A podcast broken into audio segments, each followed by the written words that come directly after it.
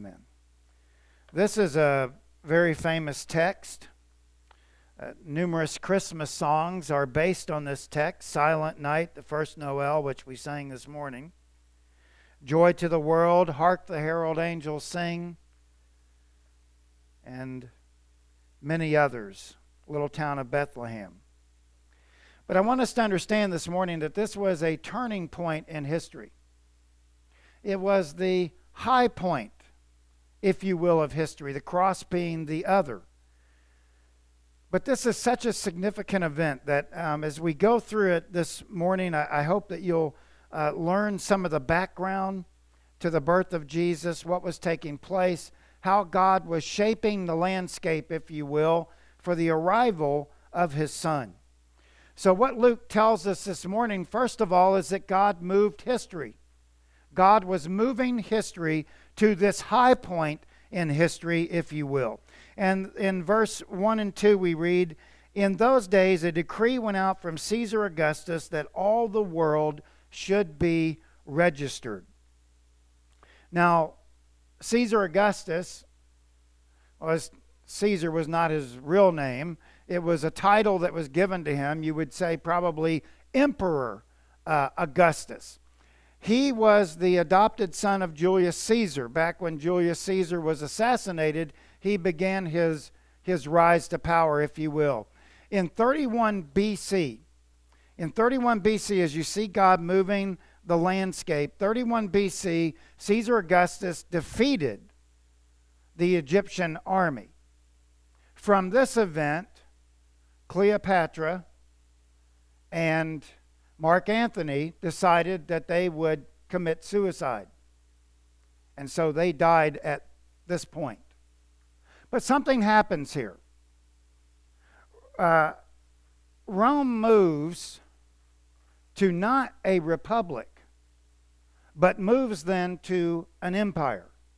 This is the turning point 31 BC. And in 27 BC, Caesar Augustus is made ruler, and he rules till 14 AD.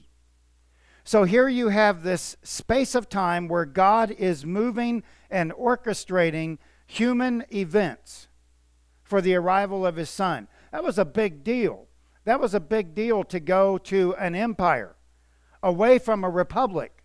And actually, Caesar Augustus did more than his father, and his father had a vision of what Rome could be. But Caesar Augustus was the one that ushered in the vision of his adopted father. So here you have uh, a, a transformation taking place. So when we read, in those days a decree went out from Caesar Augustus, we miss the importance of that. Now, the setting when Christ is born. Now, watch this. First of all, Greek is universally spoken. You could go anywhere within the Roman Empire, which was pretty much the world in those days. You could go anywhere, and as long as you could speak Greek, you could get along. And actually, Greek is be like uh, English today. You know, you speak English here, but around the world in other places, English is spoke pretty fluently in other cultures. Here now, Greek is universally spoken. And, and when you think about that, God has given the opportunity now, since there's a universal uh, uh, way of speaking, what better time for God to bring his son on the scene? Secondly, there was a time of peace. There was no war during this period. That was because Rome had pretty much taken care of all of the issues surrounding war. They had then built themselves as an empire. There was peace. And during this period, Rome built a modern road system. So here you had a situation where you could travel not worried about running into some type of conflict. The, the, the, the road system was all new, and so there was an easy way of travel. You could, if you spoke Greek, you could get along just about anywhere and there was this time of peace.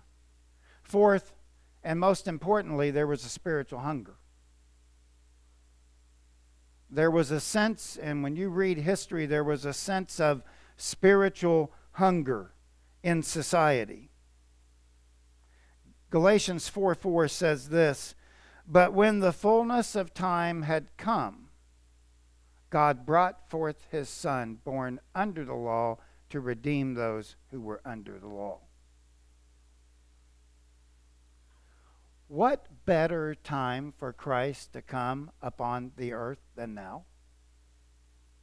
What better time? It, it's, it's, it's like God said, okay, I'm going to move history. I know man thinks that they're doing these wars and, and they're building these roads, but actually, God was allowing this to happen as part of his plan to usher in the birth of Jesus. Wow.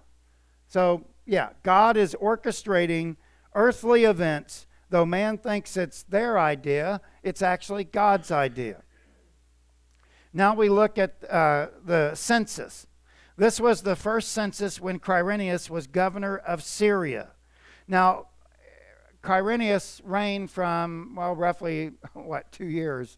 Uh, his name was Cyrenius in the Latin, and uh, Latin was Quirinius. Greek was his uh, Syri- thank you. Cyrenius was his Greek name. Um, he was a governor or prefect. Census was taken every 14 years. God knew that. God knew that the census was going to be every 14 years. And that's why I said this was the first census taken when Quirinius was the governor. So 14 years. God knew this. His career, he was a consul to Rome, he was a military leader. His tutor was Gaius Caesar, but he died in 21. So uh, 21 AD, so probably uh, 13 years after this, he's out of the scene.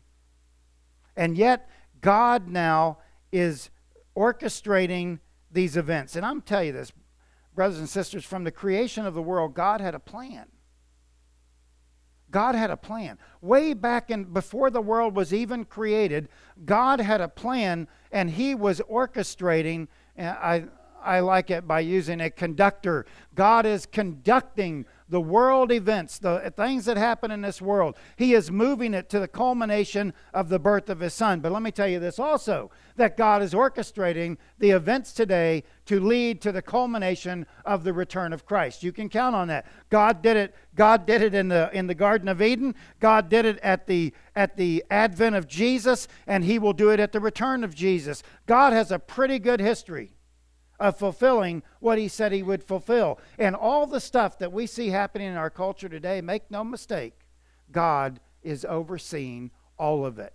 And it will culminate with the glorious return of Jesus Christ. Mm. Now, the scene in verse 3 and all went to be registered, each to his own town. And Joseph also went up from Galilee, from the town of Nazareth, to Judea, to the city of David, which is called Bethlehem, because he was of the house and lineage of David. Of course he was, because God promised David that I will establish your throne forever. And of course, Jesus would come from the royal line. To be registered with Mary, his betrothed, who was with child. I tell you what's all of us love this group, right? The Internal Revenue Service. None, none of us like that group. In fact, I'm still debating with them uh, on an on an issue. But the Internal Revenue Service really is a is a tax. They they take taxes. This is exactly what this is about, right? Right here is about getting people registered so they can figure out not only the geography of where people live, but also to get taxes from them. So this was not particularly a great thing, but it happened every 14 years so that Caesar could get what was due him from his subjects. So, anyway, Joseph has to put Mary up on a donkey, and here, and here they are. They're heading. They have to go back to their hometown, which is Bethlehem, at least in Joseph's case. But watch this. It took it was a 90 mile journey from Nazareth to Bethlehem on a donkey. Now, women, if, if I know many of you have been pregnant before, you can understand that this would be quite cumbersome and uncomfortable. And so Joseph puts Mary up on a donkey and he takes her 90 miles. Now, if a donkey and a woman in this condition can travel, let's say, 10 miles a day. How many days are we talking about for him to arrive? Nine. A nine day journey. On the road, sleeping out, tough situation. So I want you to understand here that God is moving the events, and now God is on the road, so to speak, to Bethlehem. Oh, and by the way, in the Old Testament it says, from the shoot of Jesse in, in uh, Bethlehem will come the leader of the world. Wow. So all this is moving now towards the birth of Christ, towards the birth of Jesus. And while they were there, the time came for her to give birth, and she gave birth to her firstborn son, wrapped him in swaddling clothes, and laid him in a manger because there was no room for them in the inn. Let's look at the, nat- the nativity for just a minute. Now, in the nativity, it was a normal birth. Because we say theologically, doctrinally, however you want to put it, that he was fully God and fully man. Well, if Jesus was fully man, then it would have to be a normal birth. He would have to come through the birth canal exactly the same way that anybody else would come into this world.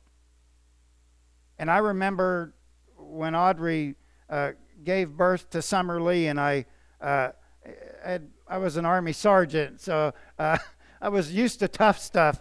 But when I saw Summerlee's head come out, I went, "Whoa!" I mean, it, and I saw Audrey was in was in pain.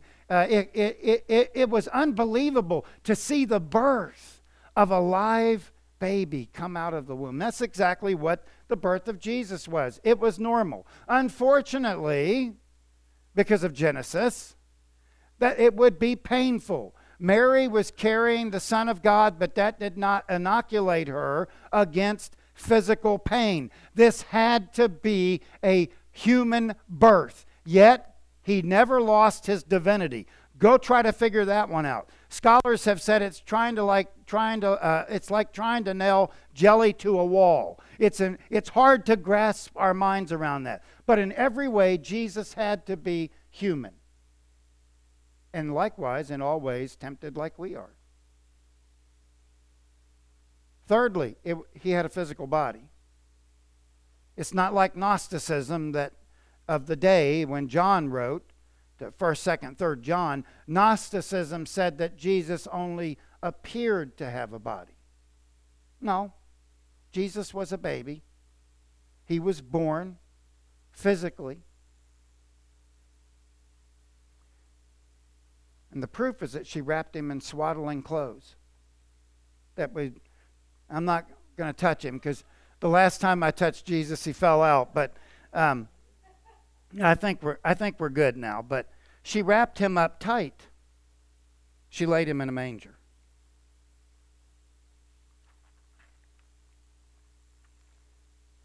Here's another piece of information the place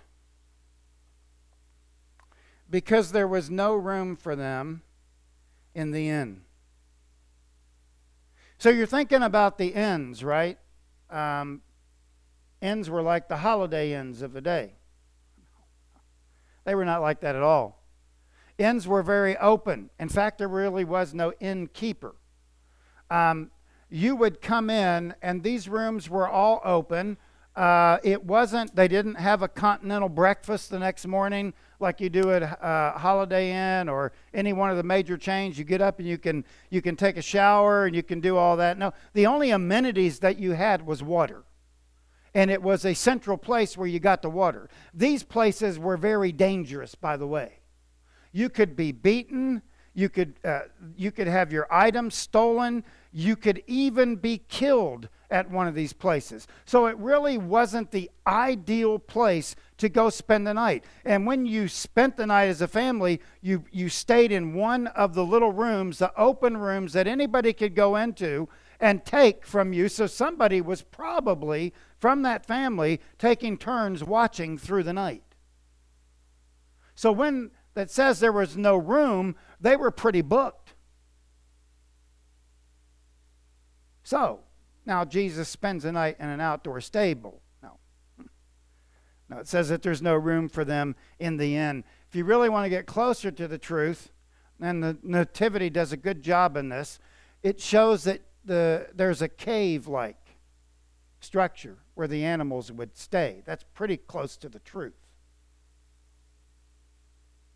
Think about this for a minute. Think about this. Jesus Christ should have been born in a palace. Mary should have had the best medical care that was available at the time. He should, Joseph and Mary should have been staying in the Crown Hotel. And yet, Philippians says this Philippians 2 5. He humbled himself even to the point of death on the cross. The message of the gospel starts with the humanity of Jesus Christ. And not only that, but the humility of Jesus Christ. The King of Kings, the Lord of Lords, the creator of the universe, is now being born in a simple stable with nothing flashy. While the king who is going to pass from this life not many days after this, or not many years after this, is up in his palace nice and warm. Think about that. Jesus Christ, the Son of God, is born in these kind of conditions. But we see that God is moving history towards the birth of Christ, bringing good news to all. The shepherds, verse 8 and 9. And in the same region there were shepherds out in the fields, keeping watch over their flock by night. Shepherds keeping watch over their flock by night. Okay, I don't want to really ruin your Christmas, but I have to show, tell you the truth. Shepherds would not have been in the field in December. They would not have been in the fields in December. Um, you could say it this way. Uh, and by the way, one of the popes initiated December 25th based on the winter solstice. And so what we're really looking at is maybe late March, early April time frame for the birth of Christ. That's when the shepherds would have been out in the field. And another bit of sad news the three wise men were not at the nativity scene, they were two years later if you look at the accounts of the Gospels. So, Merry Christmas. Took that right away from you. But no, they, they would not have been out in the fields in December, January, or February. It would have had to have been, it was still cold, it would have had to have been the end of March or in April. So, uh, that would be the real time frame for the birth of Christ. And I guess you could probably go back and, and, and look up through astrology uh, those who follow the stars, they, they know where the star was uh, at, the, at the time of Jesus. You could go back and look at it. I think one person said April 8th would, would have been the date. You have to go check it out and research it yourself. But uh, here you have shepherds. This is another interesting fact. Shepherds were not high class, they were low class. They were watching after sheep. and isn't everything about Jesus says humility? That he is the shepherd and we are the sheep. And yet, the Bible specifically says that God hates pride and he raises the humble and destroys the proud.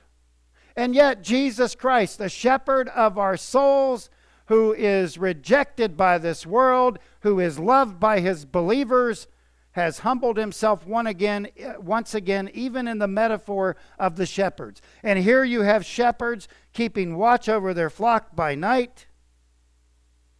And then something else happens. Something else happens. The angelic appearance Notice here. And this is actually follows a pattern, a biblical pattern, if you will.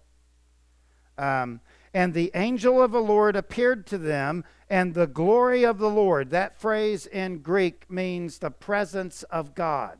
So watch this. And the angel of the Lord appeared to them, and the presence of the Lord shone around them, and they were filled with fear. Actually, the language says terrified.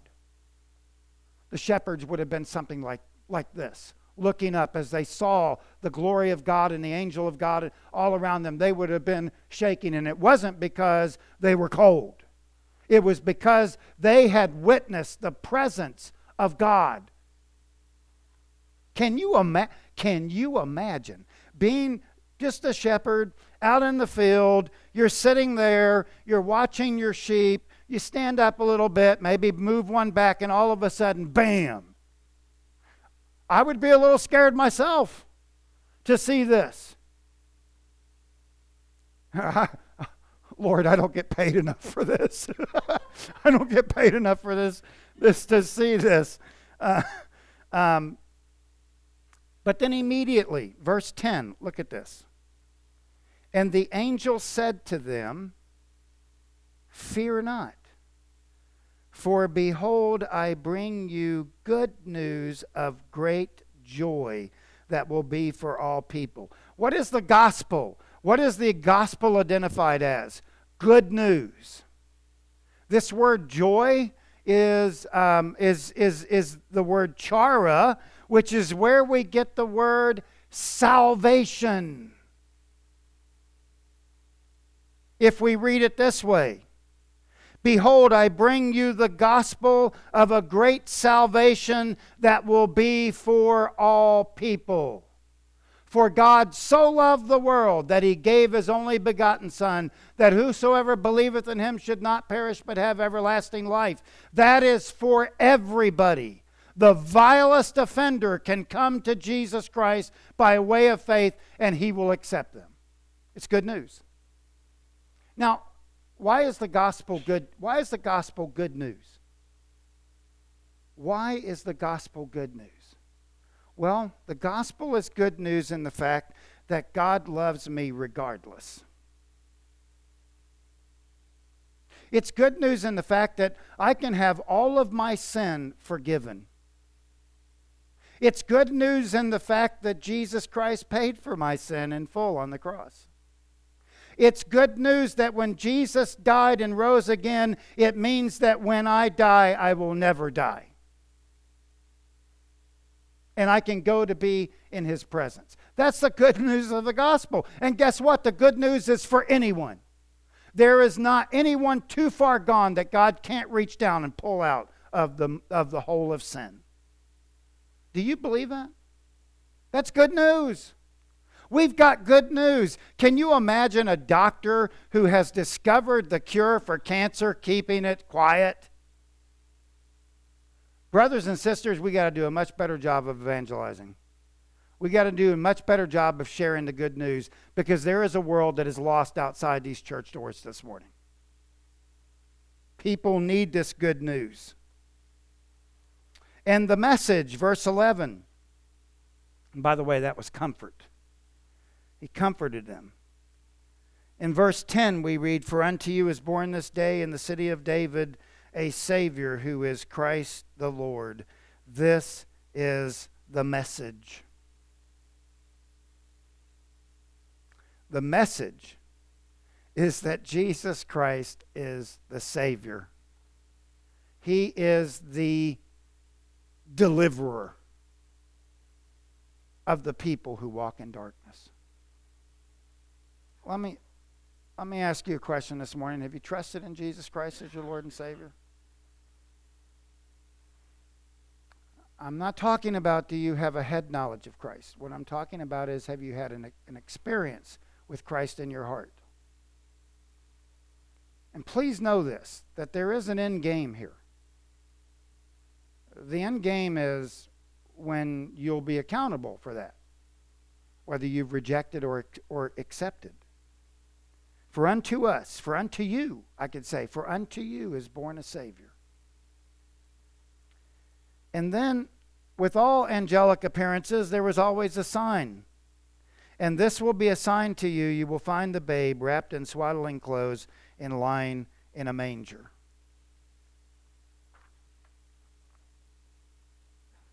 Shepherds saw this. and I wonder if after the initial shock, that they might have calmed down and go, wow. Praised him for this wonderful news. But again, it's not just for the Jews. The Bible says he came for the Jews and for the Gentiles. That's us. We were not originally part of the covenant of Israel. But now we belong to Israel by our faith in Jesus Christ. The shepherds and then the heavenly hosts, verse 13 and 14. And suddenly there was with an angel. Not only did they get that, but listen to what they got next. And suddenly there was with the angel a multitude of heavenly hosts praising God and saying, Glory to God in the highest, and on earth peace among those whom he is pleased. Hallelujah, hallelujah, hallelujah. I mean, they could just it wouldn't. We've never seen a heavenly host singing like this. It would have been awesome to just hear the angels sing about the glory of God. Last week we lost two of our members here at the church, and they'll be missed. But can you imagine when they crossed? Will I dance for you, Jesus? Or will in awe of you be still? I have no idea, but I can tell you this. Both of them have seen the Redeemer face to face.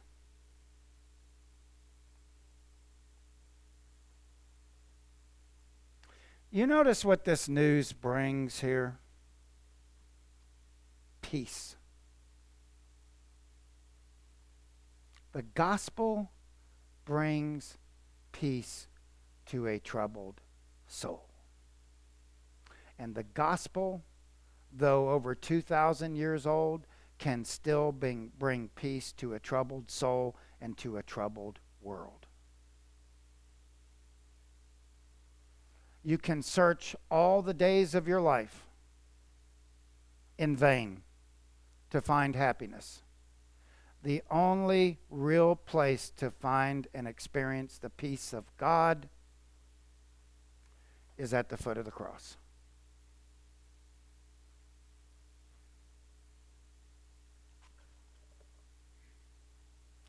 And by the way, the Bible says that there is joy in heaven over one sinner who repents.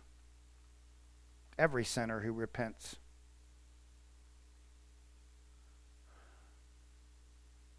I guess we need to share the gospel. We need to tell the story, the good news that Jesus Christ was born, but not only that he's that he born that he was born, but that he lived a sinless life. And he took that sinless life and the teachings about the kingdom, he went to the cross where they drove nine inch nails in his hands and his feet. And they put a thorn of crowns and they mocked him. And even those people who mocked him, Jesus came to save. Nobody's too far gone. You got somebody in your life that needs the gospel, share it. Share it in love so that they might experience the joy of salvation.